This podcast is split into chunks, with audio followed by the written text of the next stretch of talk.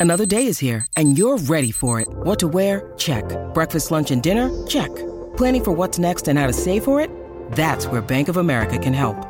For your financial to-dos, Bank of America has experts ready to help get you closer to your goals. Get started at one of our local financial centers or 24-7 in our mobile banking app. Find a location near you at bankofamerica.com slash talk to us. What would you like the power to do? Mobile banking requires downloading the app and is only available for select devices. Message and data rates may apply. Bank of America and a member FDIC.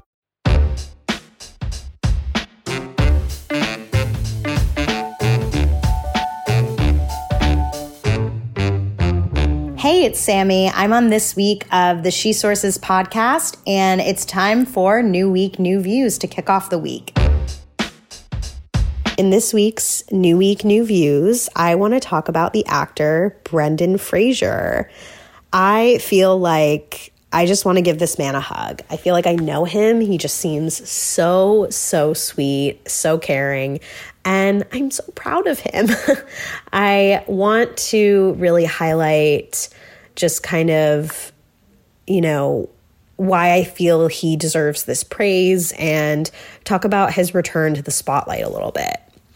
So, Brendan was a very prominent actor in the 90s, and I actually grew up in the 90s, and films like George of the Jungle and The Mummy are really nostalgic for me. I also want to give a shout out to Bedazzled, which is a movie I haven't seen in so long, but I absolutely love it. It's kind of a cult classic. Um, but anyway, he's been in way more films than the three I just listed. And most recently, he stars in a movie called The Whale, which I'm so excited to see. It comes out in just a few weeks, and it's already received critical acclaim. Um, it premiered at the Venice Film Festival back in September.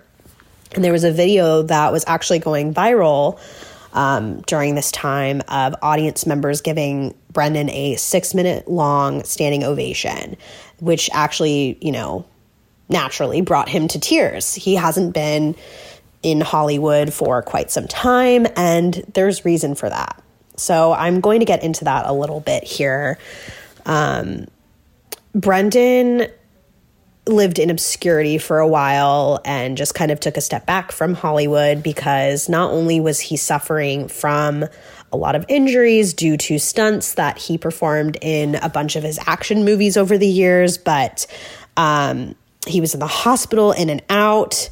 Um, according to this article from the New York Post, which I've been kind of researching in order to talk about this now, he was in and out of the hospital for about seven years. And then this is where it gets very, very sad, very dark. Um, he was actually assaulted by a man named Philip Berk um, back in 2003, allegedly. Um, and Philip Berk was the, back then, was the head of the Hollywood Foreign Press Association, which um, puts together some of the major award shows uh, for the entertainment industry here in the US. And he didn't come out with that information until 2018. Um, he does credit the Me Too movement from the year prior as sort of the inspiration for him coming forward with that and what, you know, compelled him to really be brave and and speak up on his experience. But it's just so sad that that his career kind of took a back seat and declined because of that. But at the same time, I feel like he really needed and deserved that break to reevaluate, you know, what's important to him and put his mental health and his physical health first. Um, I just so admire what he has done in terms of stepping back from Hollywood because I imagine that that's just so, so tough and I I just cannot wait to see this movie. I am so excited. Um, he plays an obese recluse who is confined to a wheelchair and struggling to reestablish ties with his estranged daughter.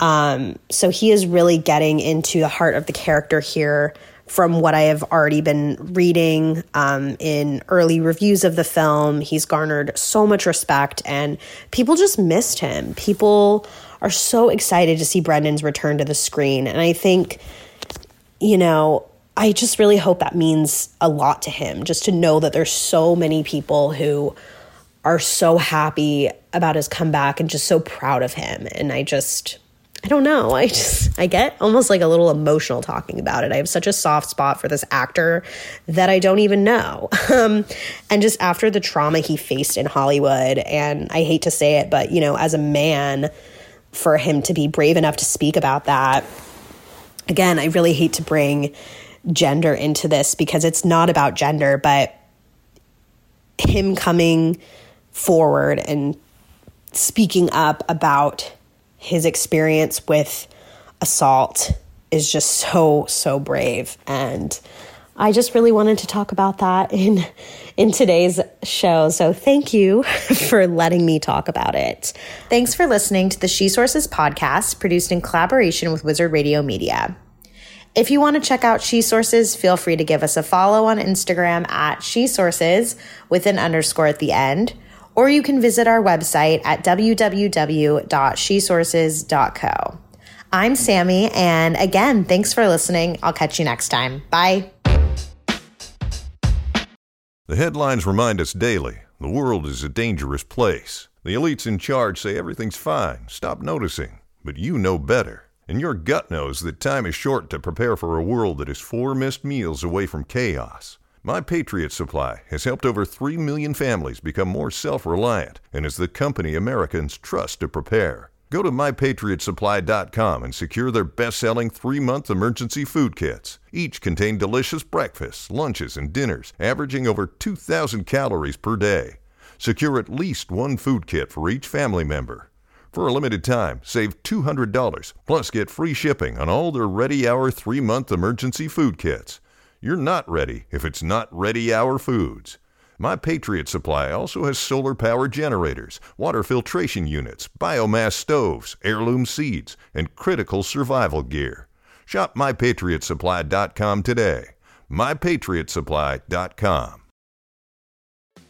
Hey, podcast listener. Do you love talking about movies, music, TV, comics, and games? Then you should be listening to the Great Pop Culture Debate, back and bigger than ever for season 9.